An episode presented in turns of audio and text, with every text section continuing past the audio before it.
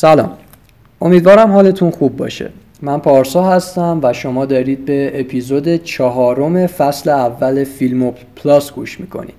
ما دقیقا به میانه راه رسیدیم. سه اپیزود رو پشت سر گذاشتیم و بعد از جلسه امروز سه اپیزود هم خواهیم داشت و امروز در جلسه چهارم فیلم پلاس فصل اول فیلم پلاس قرار هستش که راجع به ارتباط دو دنیای جذاب و دوست داشتنی دو هنر سینما و ادبیات صحبت کنیم. امروز هم آقای دکتر سلیمان زاده قرار هست مهمان بنده باشند و با هم کندوکاوی داشته باشیم راجع به دریچه هایی که مشترک هست بین این دو هنر. اگر که اپیزود به اپیزود با ما جلو اومدید که خیلی خوشحالم چون احتمالا براتون نکات جذابی وجود داشته که این کشش رو برای ادامه دادن به گوش دادن به این مجموعه در شما ایجاد کرده. و اگر هم احیانا این اولین اپیزودیه که حالا اتفاقی به دستتون رسیده یا اتفاقی پلیش کردین امیدوارم که براتون اونقدری جذاب باشه که اپیزودهای دیگر ما رو هم گوش کنید. راجع به این اپیزود یه نکته ای رو من باید بگم و در واقع باید پیشا پیش یه عذرخواهی داشته باشم. به خاطر اینکه شبی که ما این اپیزود رو ضبط می‌کردیم یکم اینترنت دچار مشکل بود. و یک مقدار نویز و حتی بعضی جاها قطعی داشتیم که ما مجبور شدیم دوباره جلسه رو ضبط کنیم. و این ایرادات صوتی رو امیدوارم بر ما ببخشید. ما همیشه دوست داریم که با بهترین کیفیت این جلسات ضبط بشه و طبعا به خاطر مسائل کرونا و اینها تا الان با اسکایپ ضبط کردیم و می‌خواستیم جلسات رو حضوری کنیم که متاسفانه دوباره این ویروس شیوعش اوج گرفت و فعلا مجبوریم که جلسات رو همچنان به صورت اسکایپ ضبط کنیم. اما سعی می‌کنیم که مشکل بزرگی در کیفیت وجود نداشته باشه. پس امیدوارم در واقع که محتوا اونقدر براتون جذاب باشه که این ایرادات فنی هر چند حالا سعی کردیم ما اندک خیلی به چشمتون نیاد و گوشتون رو آزار نده.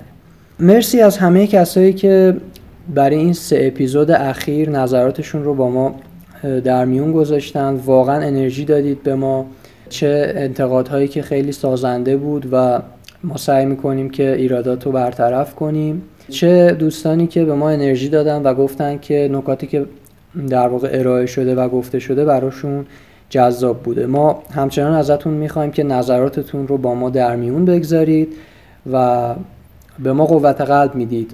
چه با حتی کامنت منفی که انتقاد سازنده باشه به ما هم اونجوری انرژی می‌دید و هم خب قطعا اگر که ما بفهمیم که دوست داشتید کار رو خیلی انرژی مضاعف پیدا می‌کنیم برای ادامه پادکست.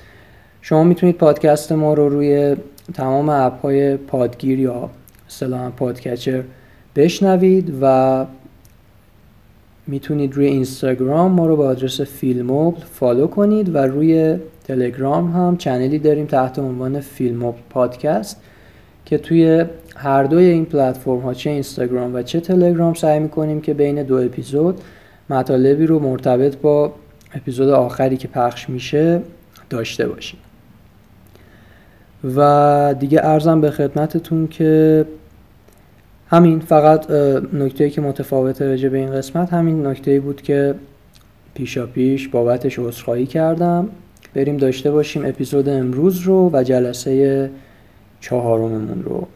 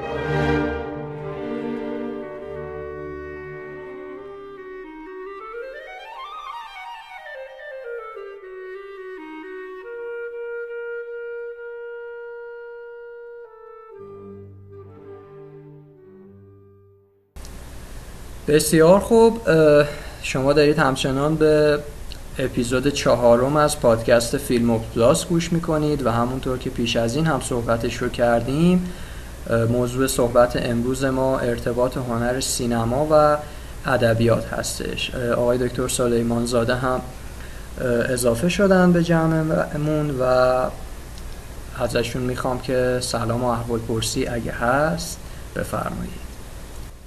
قطعا هست. درود به شما و همه شنوندگان محترم. خیلی ممنون از دعوت شما در خدمت هستم.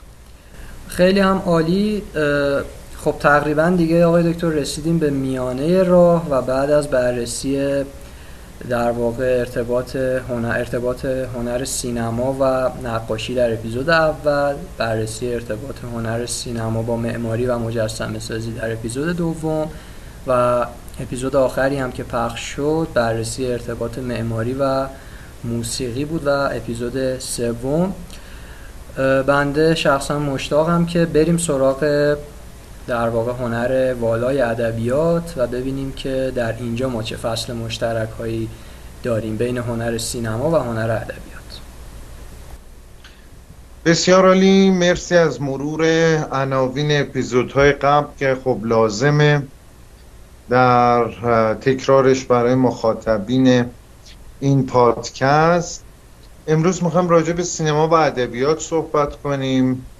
موضوعی که همواره از موضوعات بسیار داغ جدی و بی انتهاست در زمینه مطالعات نظری و پیشرفته سینمایی. همچنان گویی ادبیات با سینما نفس می‌کشد و سینما با ادبیات.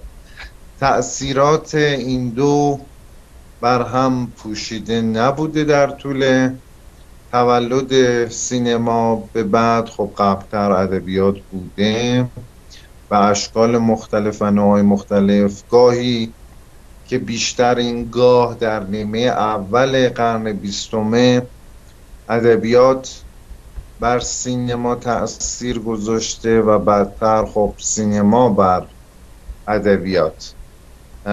تا جایی که دیگه به عنوان تفکیک این دو از هم کار مشکلی شده در مطالعه بعضی از فیلم ها و آثار سینمایی. همونطوری که قبلتر اشاره کردم در اپیزودهای پیشین ادبیات جز هنرهای کم دامنه هست. به این مفهوم که در ابتدا شفاهی و سینه به سینه نقل شده. و همین نقل سینه به سینه باعث عجین شدن و ترکیب شدن شکلی از اجرا بر روایت نهفته در کلمات ادبی بوده. و بعدتر که دستگاه چاپ اختراع میشه و انقلاب گوتنبرگ اتفاق میفته خب ادبیات گسترش بسیار بیشتری پیدا می‌کنه و مرزها رو در مینورده ترجمه میشه به زبانهای مختلف خیلی از آثار ادبی مهم و منابع بیشتری در اختیار کسانی که علاقه من به حوزه سینما هستن قرار می‌گیره. همچنان هم این اتفاق داره میفته حالا با شکلای ای بوک و ای بوک یعنی اودیو بوک کتاب های صوتی و ای بوک یا الکترونیکال بوک کتاب های الکترونیکی که حالا در, در واقع از طریق اپ های مختلف و زمینه نرم افزاری مختلف تولید میشن. همینطور داره گسترش پیدا می‌کنه. با توجه به اینکه الان در یک نزدیک به یک اکوسیستم دیجیتال شدیم به این مفهوم که همه چیز دیجیتال شده داره میشه و این اتفاق کرونا هم باعث پررنگ شدن این ماجرا شده.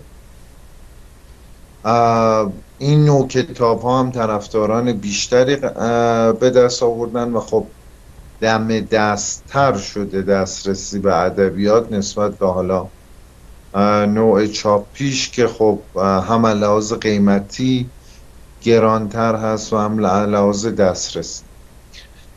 حالا برگردیم به موضوع دوباره. حتما سوال این است که ادبیات از کی وارد سینما شد؟ به نظرم از همون لحظه که سینما متولد شد ادبیات با او بود. اگرچه به شکل یک لحظه یک مصرع یک قطعه و هر چیزی که اینطوری بتونیم نامگذاریش بکنیم. خب بدتر با شکلگیری کمپانی های فیلمسازی و سامان بخشیدن به تولید فیلم سینمایی مسئله به وجود آمد در تولید فیلم به اسم فیلمنامه. خود این فیلمنامه مهمترین چیز هست در اینکه یک عنصر سازنده یک فیلم چقدر به ادبیات وابسته است و شکلی از ادبیات حالا خیلی ها ادبیات نمایشی نمی‌دونن فیلمنامه رو چون نمی‌تونه به حیات مستقل برسد. و حتما باید فیلم بشه. خب نمایشنامه یه قضیه دیگری داره. خیلی از نمایشنامه ها کلازت هستن به اصطلاح یعنی مثل فاست گوته که در واقع بهش میگن نمایشنامه کلازت که خواندنی. یعنی به عنوان یه اثر ادبی مستقل هم میشه بهش رجوع کرد. بسیاری از نمایشنامه های شکسپیر بن جانسون و خیلی های دیگه اگرچه اجرا شدن در طول این سالها و در ادوار مختلف تاریخی اما همچنان به عنوان اثر ادبی مستقل میشه به اونها ارجاع کرد. این مسئله توی فیلمنامه کمتر بوده اگرچه به شکل ادبی نوشته می شود ادبی یعنی کار با کلمات با دقت. اما خب اصلا ارجاع به فیلمنامه خیلی کمرنگتر بوده به عنوان اثر ادبی مستقل نسبت به نمایشنامه. البته که ما فیلمنامه نویسانی در همین زبان فارسی خودمون داریم که فیلمنامه هاشون می‌تواند یه اثر ادبی مستقل باشه مثل آثار آقای بهرام بیزایی بزرگوار آثار آقای علی حاتمی آثار آقای مرجویی آثار آقای تقوایی. خب برحال اینا هم بسیار وامدار از آثار ادبی بزرگ بودن.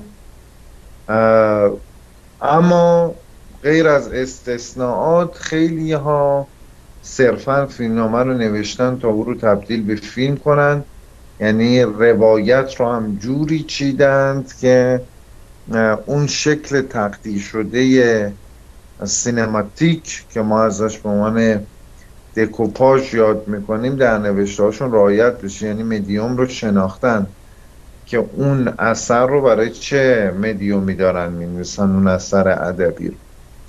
بنابراین ادبیات و سینما از لحظه اول با هم زیست کردن. این زیست اکثرا مسالمت آمیز بوده است و بعضی مواقع که این بعضی مواقع در دوران سینمای پست مدرن دهه هفتاد هشتاد به بعد تر شده چلنج ها و چالش هایی هم با هم داشتن که طبیعی بوده مثل همه چالش هایی که در این دوران توی هنرهای مختلف دیگر هم اتفاق میفته این نکات کلی اولی است. اگر سوالی دارید بفرمایید و یا بریم سراغ مبحث بعدی. نه خیلی هم عالی فکر کنم بتونیم فعلا ادامه بدیم. بسیار عالی. این یک مقدمه کلی بود اما یه خورده جزئی تر حرف بزنیم. اولین بحثی که همیشه توی کتب مختلف مقالات مختلف نشریات مختلف که اتفاقا یه نشریه خیلی خوبم داریم به اسم سینما ادبیات توصیه می‌کنم همه همه شماره هاشو گیر بیارن و بخونن نشریه ارزشمندی است. در هم همه موارد در واقع تکرار شده بحث اقتباس هست. اقتباس یا آداپته کردن یک داستان یک رمان یک شعر یا هر شکل ادبی دیگر به فیلمنامه و نهایتا به فیلم. این مسئله که خیلی ها بهش پرداختن. من اول دو نوع اقتباس رو روشن کنم در طول تاریخ سینما.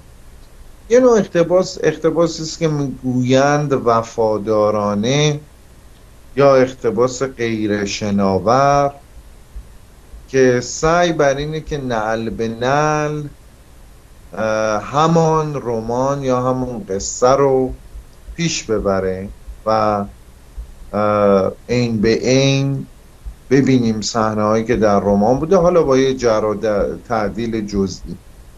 نمونهش زنگ ها برای که به صدا در میآیند آقای هرنست همینگوی که فیلمی آقای سامبود ازش می‌سازه به همین اسم و یک نوع اقتباس وفاداران است.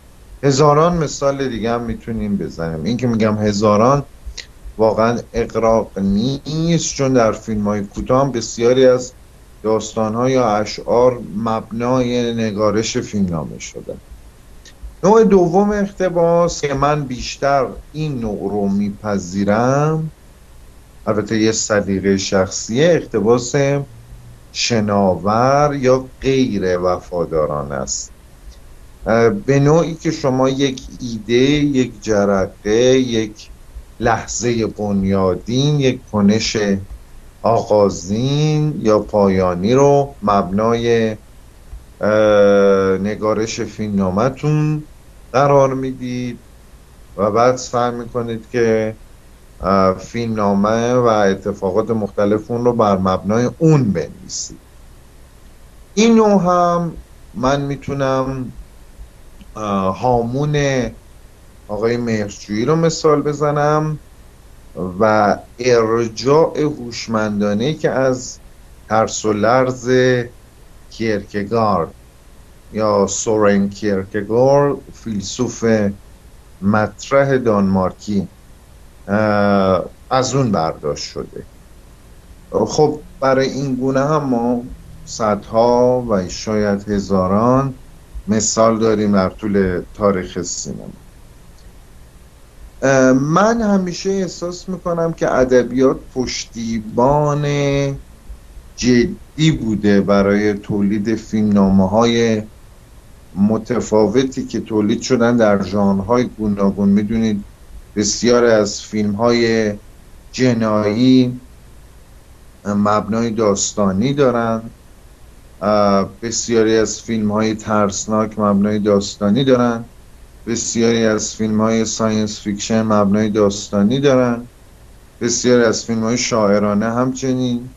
در همه گونه ها شما می‌بینید که اتفاقا نمونه های موفقش از یک مبنای روایی نهفته در یک داستان پیشین شکل گرفتن.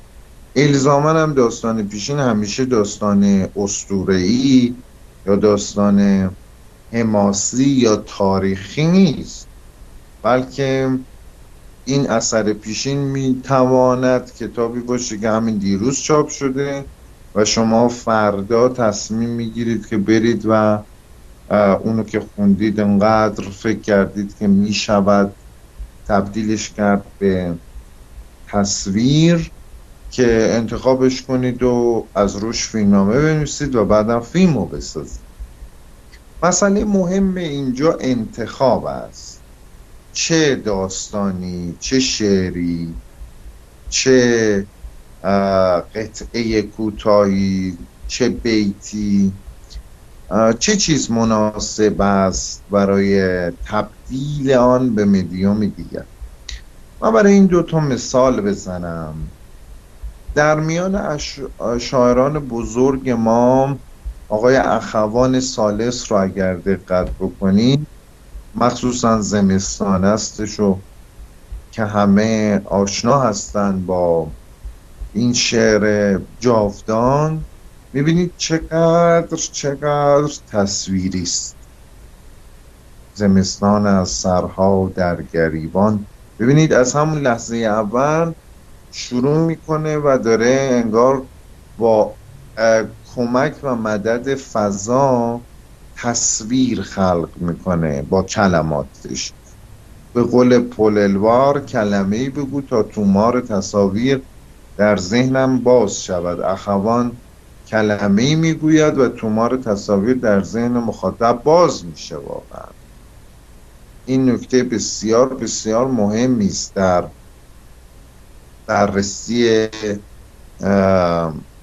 یه اثر از مبنای ارتباط سینما و ادبیات و انتخاب هوشمندانه آن. قسمت بعدی هم مثالی از کافکا. حتما مسخ کافکا و اون شخصیت گریگوری سامسارا یا که خیلی تشبیهش کردن به خود آقای فرانس کافکا. همه با این داستان آشنا در یکی از دانشگاه اگر اشتباه نکنم میشیگان یکی از اساتید به دانشجویان رشته فیلمسازی میگه برید و از روی این داستان یه فیلم بسازید. خب دانشجویان میرن در مدت مقرر و تعیین شده تلاش می‌کنن فیلم بسازن به کلاس برمیگردن.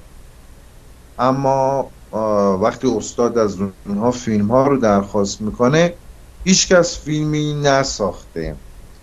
و اون استاد میگه من می‌دونستم که همچین اتفاق میفته دلیلش اینه که تصویر ذهنی که کافکا خلق کرده قابلیت بدل شدن به تصویر فیلمیک رو نداره شاید. و یا اگر البته از روی این اثر فیلم ساخته شده. اما همیشه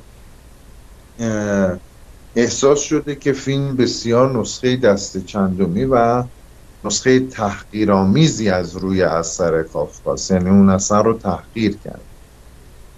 در واقع تصویر خود ادبیات نهفته در مسخ کافکا اونقدر قوی هست که اجازه تبدیل شدن به یه رسانه دیگر رو به خودش نمیده.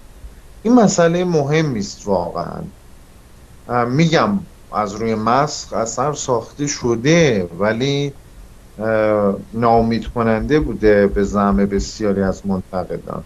من تنها کسی که یادم میاد خوشش اومد از روی یکی از فیلم هایی که از روی داستانش ساخته شده بود آقای ساراماگو بود جوز ساراماگو که کوری رو نوشته و بینایی رو نوشته. ایشون فقط از روی اون از اون فیلمی که من در یکی از این رسانه ها دیدم یه مصاحبه کرده بود قبل از مرگش اشاره کرده بود از اون با اون فیلمی که از روی کوری ساخته شده و اثر قابل قبولی اونو دونسته بود. بقیه اون من چه تو نمایشنامه نویسان مثل بکت که می‌رفتن تئاتر می‌رفت تئاتر خودش رو ببینه و می‌گفت این اثر من نیست و خیلی های دیگه حتی نمونای ایرانیش راضی نبودن. البته میگم استثنا زیاد داریم. مثلا در سریال هایی که تولید کرده خود تلویزیون ایران قصه های مجید و داستان هوشنگ مرادی کرمانی. یه نمونه نابیه که تونسته بسیار موفق عمل کنه هم در ساخت هم در تبدیل شدن به یه مدیوم تصویری. علت اینکه این اجازه رو اون داستان قسمتی و اپیزودیک می‌داده به آقای پور احمد و گروهشون که این کار رو و این تولید رو داشته باشن بر مبنای قصه مرادی کرمانی. و قصه های دیگه ایشون. البته همش به نظرم این ظرفیت رو داره. یا داستان نویس دیگه ما مثل مصطفی مستور یا دیگران که خیلی و شکلهای کلاسیک ترش یا قدیمی ترش مثل گلشیری و شازده احتجاب که یه آقایی مثل بهمن فرمانارا میاد و اون فیلم رو می‌سازه که خیلی هم مطرح میشه در زمان خودش. جسارتا فقط ببخشید وسط صحبتتون. اگه امکان داره گوشیتون فکر کنم روی ویبره است. اگه بشه سایلنتش کنید ممنون میشم چون صداش میفته روی چیز. آره، فکر کنم خب ببخش خواهش می‌کنم. بله داشتم می‌گفتم بله، که در واقع شازده اعتجاب گلشیری هم میاد توسط فرمانارا تبدیل به فیلم میشه و فیلم موفق میشه به عقیده منتقدین. این بسیار انتخاب داستانی که شما قراره تبدیلش بکنید به فیلم مهمه. بعضی از فیلمسازان ما هم نیم نگاهی همیشه به اشعار ما داشتن چون کشور ما کشور شعر واقعا. و یک پیشینه و بنیه قوی و غنی تاریخی داریم در این زمینه. از فردوسی و عطار و خیام و سعدی و حافظ و اینها گرفته تا برسید به نیمایوشیج شاملو فروغ کسرایی و خیلی های دیگه. سهراب. از جمله مثلا فیلم خانه دوست کجاست کیارستمی خب نگاه مستقیمی دارد به شعر خانه دوست کجاست. در فلق بود که پرسید سوار از آقای سهراب سپهری. و همیشه کیارستمی نسبت تعیین کننده رو بین شعر و سینمای خودش تعریف می‌کرد به علت اینکه خب خودش هم شاعر بود و هایکو می‌گفت. خب ارتباطش با شعر به عنوان یک گونه ادبی قوی بود. خب تا همین آخر هم که فیلم شیرین رو ساخت و مبنای خسرو شیرین می‌بینید که همچنان دلبستگیش به ادبیات ما رو هم در شکل کلاسیکش هم در شکل معاصرش نشون داره میگه. بنابراین اگه بخوام یه جنبندی بکنم بحث رو در این قسمت باید بگم دنیایی که ادبیات برای سینما ساخته دنیای پیشرونده بوده. یک دنیای روایی بعضا بعضی وقتا ضد روایی بوده که چلنج و چالش جدی برای مخاطبان سینما ایجاد کرده. و این نکته بسیار بسیار مهمیه. من یادم میاد وقتی کتاب مردی که سایش را فروخ از شامیسو فکر می‌کنم عبدالله توکل هم ترجمهش کرده حالا اون نسخه که من یادمه. میخوندم. احساس کردم چقدر چقدر چقدر زیاد این اثر می‌تونه عنوانش هم داره اینو میگه مثل نسبت اصل و بدلی که ما توی سینما داریم. یعنی چیزی که روی پرده می‌بینیم گویا سایه ای از واقعیت است طبق همون نظریه مسل افلاتون مردی که سایهش را فروخ چقدر عجینه با همین مکانیزم سینما. نسبت یه امر واقع و یه امر جعلی که بعضی وقتا از خود امر واقع واقعی تر می شود ببینید ادبیات پس در همه زمین ها حتی این نوع نگاه ها منابع زیادی داره. یعنی انگار تمام ناشدنیه چیزی که ادبیات به سینما میده.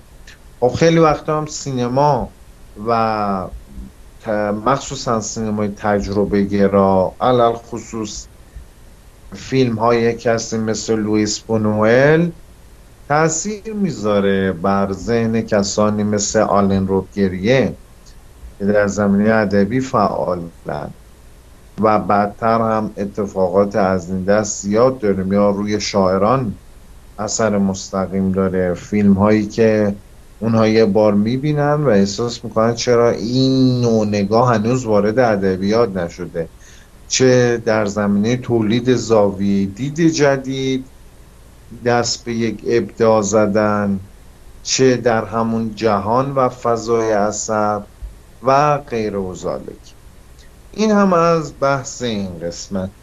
بحث پایانی میماند که اگه سوالی دارید بفرمایید و یا نه بریم سراغ. خیلی هم عالی. من حالا طبق رویه‌ای که ما تا الان داشتیم اول یه حالت سرتیتروار و تایتلوار بحثایی که اومدیم رو بگم و بعد هم یکی دو تا نکته کوچیک رو اضافه کنم و بعد ادامه بحث. صحبت این شد که خب ادبیات هم قبل از در واقع اینکه چاپ به وجود بیاد توسط گوتنبرگ جزء هنرهای کم دامنه بوده به خاطر اینکه خب سینه به سینه نقل می شده و اون حالت اینکه موندگار بشه و قابل ارجاع باشه وجود نداشته براش. راجع به این صحبت شد که برعکس نمایش نامه که الان دیگه بهش به عنوان یک در واقع اثری مستقل از حالا اون نمایشی که احیانا از روی اون بخواد اختباس بشه و روی صحنه بره بهش به عنوان یک اثر مستقل نگاه میشه. در مورد فیلمنامه حالا هنوز که این اتفاق نیفتاده و صرفا بهش به عنوان یک متریال و مصالحی نگاه میشه برای رسیدن به اون اثر اصلی که بخواد فیلم باشه. و گفتیم که حالا یه سری نمایشنامه ها هستش که اصطلاحا کلازت گفتین. اصطلاحش درسته؟ بله درسته. اصطلاح کلازت دارن و اصلا بیشتر به روی خودشون اتکا دارن تا اون اجرایی که بخواد از روشون انجام بشه مثل فاست گوته. و بحث دو مدل اقتباس که خب مدل اول این هستش که کاملا مو به مو وفادارانه بخواد. از اون متنی که داره ازش اقتباس میشه پیروی کنه اثر. یا حالت دوم که یک چیزهایی رو از اون منبع اقتباس برداره و احیانا چیزهای دیگر رو اصطلاحا حالا با یک مقدار تغییر و تلخیصی صاحب اثر اضافه کنه به اون منبع اقتباسش. اینجا یه بحثی که در واقع پیش میاد اول اینو بگم. یه چیزی که همیشه برای خود من خیلی جای ناراحتی داشته یعنی جای فکر داشته اینه که خب ما الان هر ساله توی سینمای آمریکا یا حالا بیشتر سینمای آمریکا حالا سینمای اروپا هم هست اما ما هر ساله بله. می‌بینیم که اختباس های فراوان یعنی حتی از رمان های دست چندوم و کتاب های دست چندومشون هم اقتباس های صورت می‌گیره که حالا ممکنه اثر خوبی بشود یا نشود و وقتی که اینو میایم می‌ذاریم در قیاس با سینمای خودمون می‌رسیم به اون قسمت در واقع افسوسدار و ناراحت کنندهش که چرا ما با این حجم از آثار غنی که داریم حالا چه در ادبیات کلاسیکمون چه حتی مثلا ادبیات معاصرمون یا چه بحث شعر که شما به درستی اشاره کردید چرا انقدر ما ضعیف عمل می‌کنیم و انقدر کم استفاده می‌کنیم؟ مثلا اشاره شد حالا به نه اشاره شد یا نشد البته الان خاطرم نیست. مثلا بین آثار هدایت ما از بوفکور فقط یک اختباسی داریم که آقای کیومرس درنبخش که چند وقت پیشم فوت کردن داشتن و دیگه از این کارهایی که خیلی هاش هم حالت به قول شما تصویرسازی هایی رو ما تو متن می‌بینیم اختباسی نشد. یا حالا خیلی موارد دیگه یا حالا موارد بزرگتر که در ادبیات کلاسیکمون داریم شاهنامه ای که یک همچین در واقع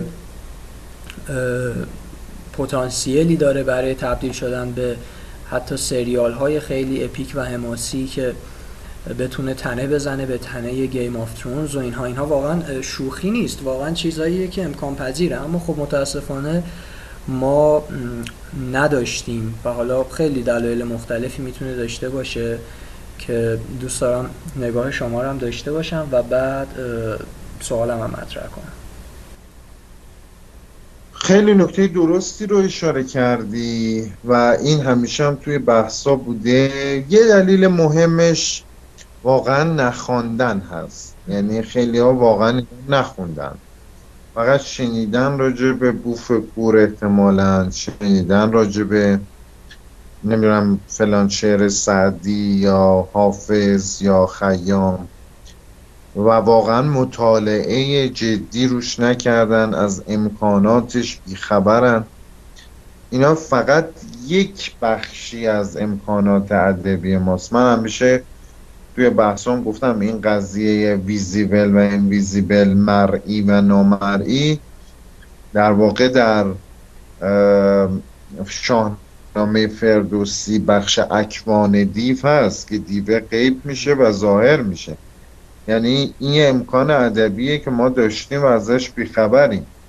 یا امکانات سبکی که ادبیات ما میده و خب سبک عموما و همون مفهوم اسکولش مفهوم غربی شناخته شده. ولی خب ما انواع سبکا رو در ادبیات خودمون تجربه کردیم.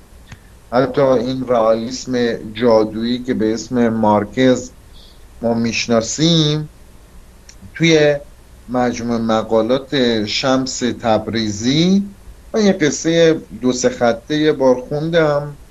که اگه دوست داشته باشی اینجا می‌تونم بخونم برای شما. حتما اگه که این نمونه بله این نمونه یه رئالیسم جادوییه که توی مجموع مقالات شمس تبریزی هست. میگه شیخ گفت خلیفه من کرده است از سما کردن. درویش را عقده شد در اندرون و رنجور افتاد. طبیب حاضق آوردن نبز او گرفت علتها و اسباب که خوانده بود ندید. درویش وفات یافت. طبیب بشکافت گور او را و سینه او را و عقده را بیرون آورد. همچون عقیق بود. آن را به وقت حاجت بفروخت. دست به دست رفت به خلیفه رسید. خلیفه آن را نگین انگشتری ساخت. می داشت در انگشت. روزی در سما فرو نگریست. جامع آلوده دید از خون. چون نظر کرد هیچ جراحتی ندید. دست برد بر انگشتری نگین را دید گداخته. ببینید این بی نظیره دیگه چجوری میشه داشته این چنینی رو؟ ما ازش قافل باشیم. در طول این همه سال. استخراج بلد نباشیم از ادبیات خودمون. از همون اول که ما می‌فهمیم که خلیفه یکی رو من می‌کنه از سما کردن و اون درویش وفات پیدا می‌کند و در واقع عقده عقده کرده دیگه بله. چون نمی‌تونست کنه. این عقده میشه نگین یک انگشتر و وقتی که خود اون خلیفه در سه ماه هست می‌بینه که اون عقده میترکه. یعنی دیگه رها میشه از بین میره چون به خواسته رسیده. این بینظیره. ببینید خودش چقدر امکانات به ما میده.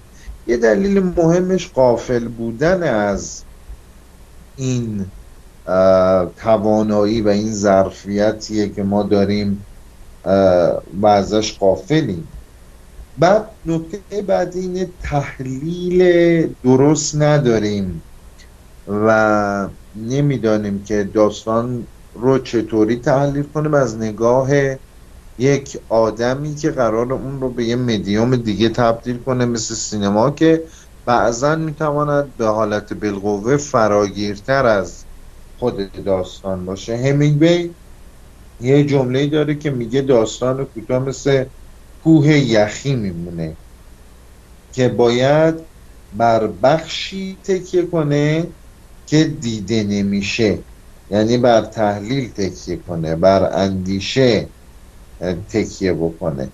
ببینید ما هم وقتی داستان رو می‌خونیم باید بر بخشهایش تکیه کنیم که اتفاقا نوشته نشده.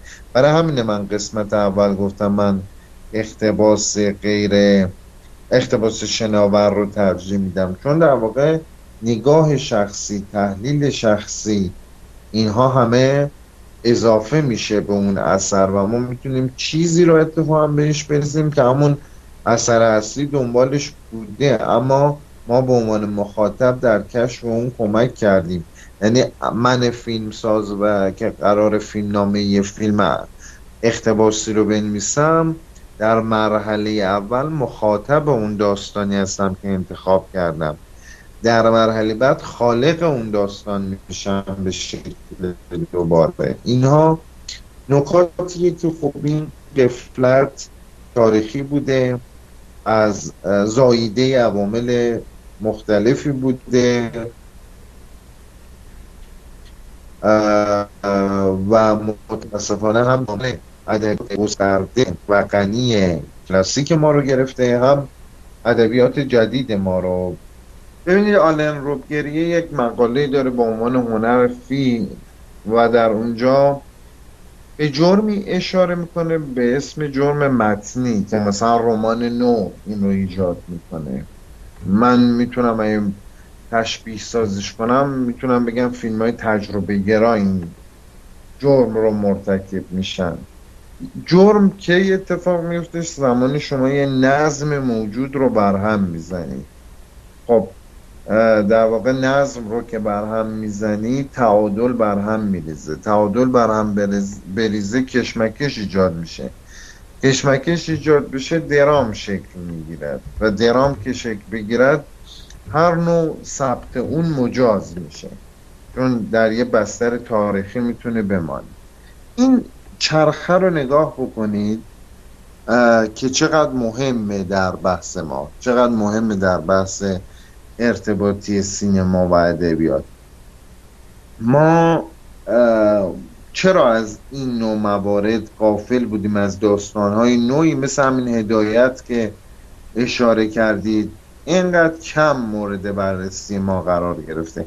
از نمونه های جدید داستان های آقای مرتزایان آبکنار خب بی نظیره. خیلی از قصه های جدیدی که از جوانترها می‌خونیم بی نظیرن. یعنی واقعا نظمی رو برهم می‌زنن و می‌تونن برای مخاطب جلوه های جدیدی از روایت رو رو بکنن قالب شکنی کنن روایت رو نوعی سوء روایت بسازن روایتی در کار هست اما از قوانین ژانرهای ثابت پیشین تبعیت نمی کند. اینها نکته ای که ما باید از ادبیات بپذیریم و نمیپذیریم چون نمیخوانیمش. این نکته مهمیه در پاسخ به سوال شما. خیلی ممنون. و یه چیزی هم که خب قطعا وجود داره اینه که حالا باز گاهی یه ذره بهتر میشه اما از این یک دست بودن فضای آثار در میاد. یعنی یک هم مثلا یک جشنواره فجر ما می‌بینیم همه فیلم ها حالا یا آپارتمانیه یا همه تما یکسان داستان یکسان. اینجاست که به نظرم این اقتباسه می‌تونه به داد سینمامون برسه. اما حالا به هر حال اینطوریه دیگه. امیدواریم که بهتر بشه. یه سوالی که برای من به وجود اومد اینه که در واقع استفاده از استوره و حالا در هم تنیدن داستان فیلم با یک سری استوره ها هم زیر مجموعه همین استفاده از ادبیات هست. به عنوان مثال فیلم کشتن گوزن مقدس مثلا لانتیموس. یک بله. عناصر اساتیری داره توی خودش. این زیر مجموعه همین قرار می‌گیره؟ ببینید هر چیزی که نشانه های مختلف داره. حالا این نشانه ها نمادگونه می‌تونه باشه شمایلگونه می‌تونه باشه و نمایگونه می‌تونه باشه. همون دستبندی که متس بهش اشاره می‌کنه. و در واقع این مهمه در نشانه شناسی. این نشانه ها حتما ریشه در یک ثبت دارن. خب در طول تاریخ ادبیات بهترین مکان برای ثبت خیلی از چیزها بوده. حتی خود ثبت نه الزاما به شکل ادبی ثبت کردن بلکه به شکل یک گزارش. مثلا می‌دونید در واحدهای دانشگاهی خیلی جا گزارش نویسی درس میدن دیگه. به دلیل چی؟ به دلیل اینکه تو به عنوان یک آدم آرتیست اول باید بتونی یک گزارش هنری بنویسی. گزارش هنری باید با گزارش اداری مختلف متفاوت باشه. وقتی گزارش هنری از یه پدیده می با گزارش اداری و تشریفاتی خیلی فرق داره. خب اونجا هم همین اتفاق میفته. ما خیلی چیزایی که مونده در طول تاریخ گزارش اداریه. مثلا فلان موجود فلان فرد فلان شاه فلان کنیز وجود داشته این خصوصیات رو داشته. ولی اینقدر اون کاراکتر عجیب بوده خصوصیاتش که با همون گزارش اداری هم استناد کنیم می‌تونیم شخصیتی بر مبناش خلق کنیم که جذاب باشه برای مخاطب امروزی. خیلی از کاراکترها هم بر مبناشون گزارش های هنری نوشته شده. ببینید من میشه برای این مسئله قصه مولانا و شمس رو یادآوری می‌کنم. مولانا توی گفتگوی معروفش با شمس که حالا توی این بخش تئاتر عروسکی هم که آقای قریب پور از این اثر ساخته بود که خیلی هم دیدنی بود با صدای آقای معتمدی و شجریان بود مولانا از شمس ابتدا می‌پرسه که کیستی تو؟ و بعد از یک رفت و برگشت مکالمه ای این سوال کیستی تو مولانا تبدیل میشه به کیستم من؟ یعنی دیگه پدیده مقابلش مهم نیست به خودش برمیگرده. متوجه خودش میشه. این یه مسیر ادبی است. یعنی اینکه شما دارید با یه سری کلماتی که در میان این دو سال بسیار مهم قرار گرفتن یه مسیر ادبی می‌سازید که آغشته به اندیشه است آغشته به شعور آغشته به نگاه فلسفی است آغشته به نگاه اجتماعی است. بسیاری از نگاه ها هست. و خودش داره اتفاقا یه تکنیک دیالوگ نویسی هم که در سینما بسیار مهمه. و ما باید دقت بکنیم در بررسی سینما و ادبیات به این موضوع بپردازیم داره یه جورایی به ما آموزش میده. ببین کلا می‌خوام بگم که این قفلت که در بخش قبلی هم بهش اشاره داشتم باعث شده که ما در کشف و شهود عناصر روایی عناصر فرمی و شکلی ادبیات قفلت بکنیم و هنوز ندانیم که چه کارهایی میشه با این ادبیات در سینما کرد. داستان نویسان باید البته این دقت رو به سینما داشته باشن.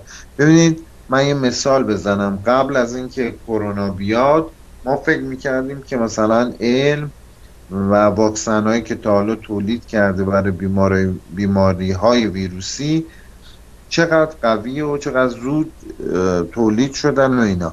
الان با یه چیزی مواجه میشن که می‌بینن چقدر محدود علم. ما هم انقدر در این دریای پراکنده ادبیات نمونه داریم که بعد می‌فهمیم علممون نسبت به اون داستانهای خوندیم چقدر محدوده. مثل همین نمونه رئالیسم جادویی که از مجموع مقالات براتون خوندم. که خیلی ازش قافله. این مسائلیه که باید بهش دقت شد خیلی هم عالی خیلی ممنون. خب این دوتا نکته رو من دوست داشتم یکم راجبش گپ بزنیم که به نظرم به خوبی این اتفاق افتاد. مشتاقم که بریم سراغ پارت بعدی. فکر کنم پارت آخر اگه اشتباه نکنم از صحبتتون من پارت آخر رو می‌ذارم برای یک جمعبندی. و آن کار که باید در ادامه صورت بگیره راجع به ارتباط سینما و ادبیات. ببینید اگر ادبیات رو تقسیم بندی بکنیم ما می‌تونیم به شعر اشاره بکنیم به داستان کوتاه اشاره کنیم یا داستان کوتاه کوتاه به جملات قصار اشاره بکنیم به انواع شعر اشاره کنیم مثل کلاسیک سپید نمی‌دونم حالا کشور شعر کشورهای دیگه مثل ژاپن هایکوهای ژاپنی.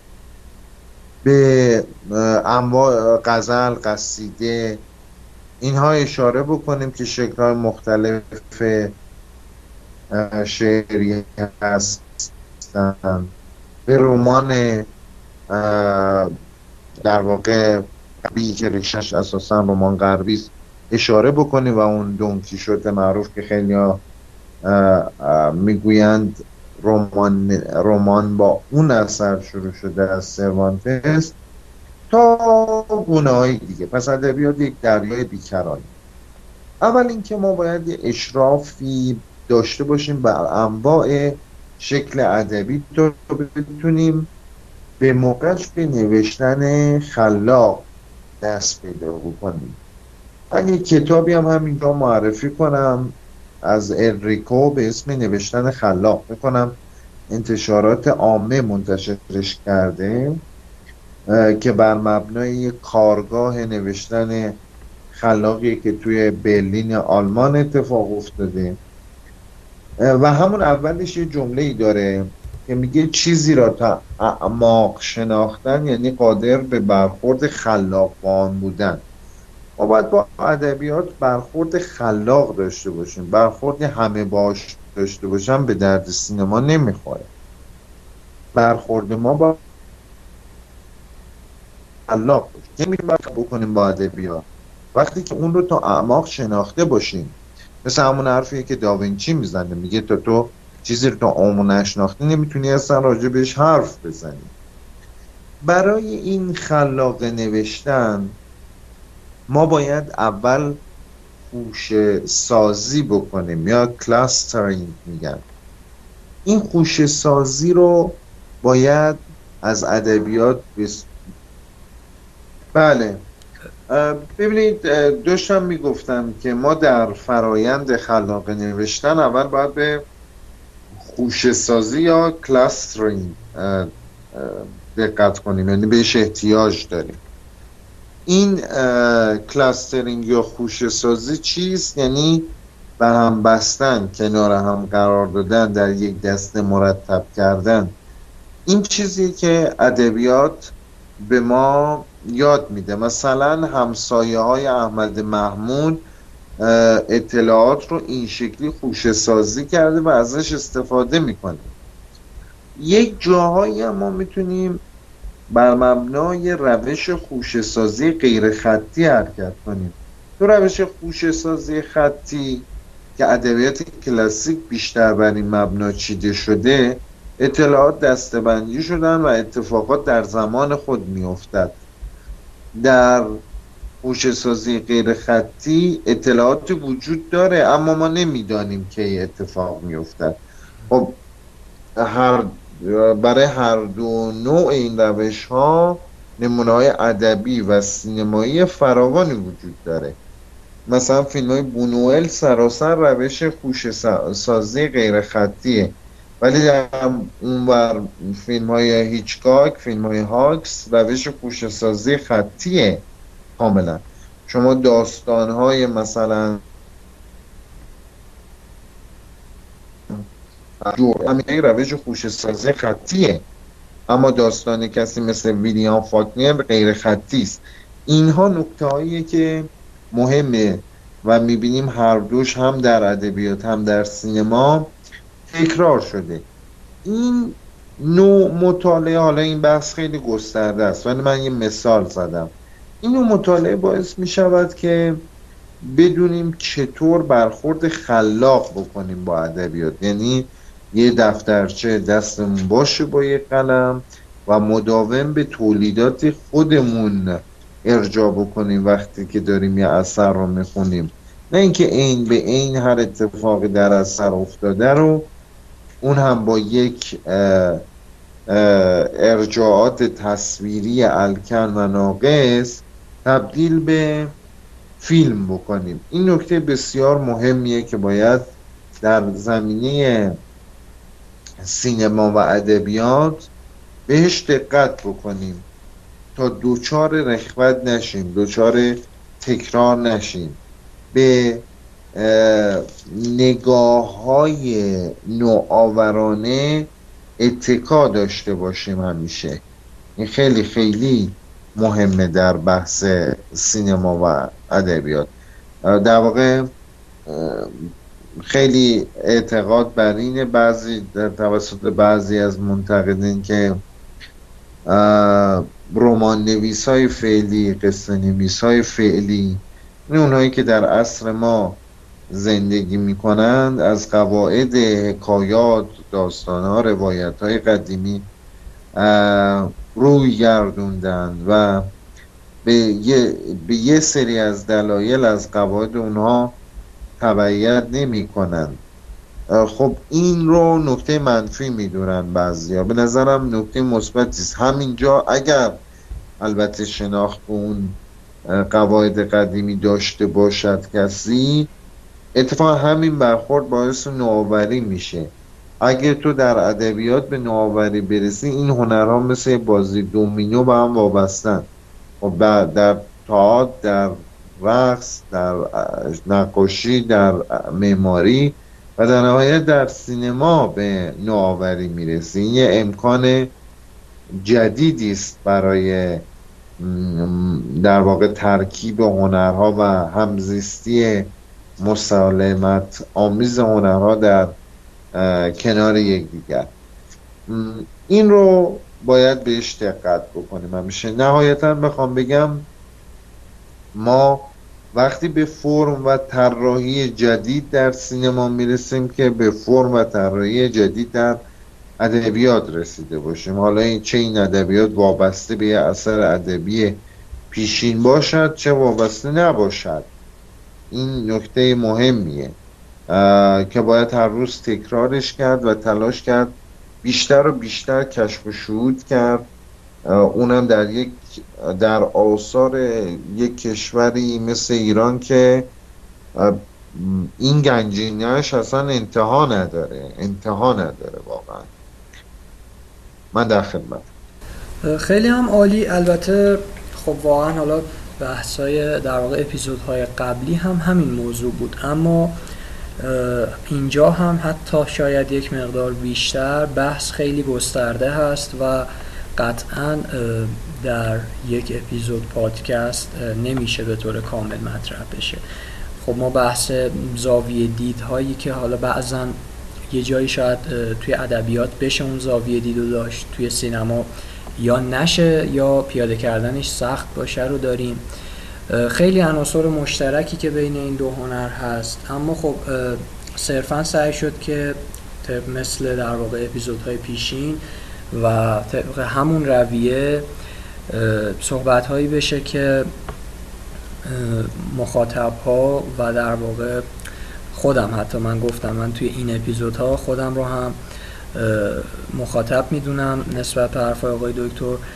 ما بیشتر تشویق بشیم برای اینکه بیشتر راجع به این ارتباط مطالعه کنیم مخصوصا اگر اینکه علاقمند به فعالیت در حوزه سینما هستیم بفهمیم که چقدر استفاده از این ارتباط ها و فصل مشترک های بین هنرها بین هنر سینما و هنرهای مختلف می‌تونه به ما یاری رسان باشه.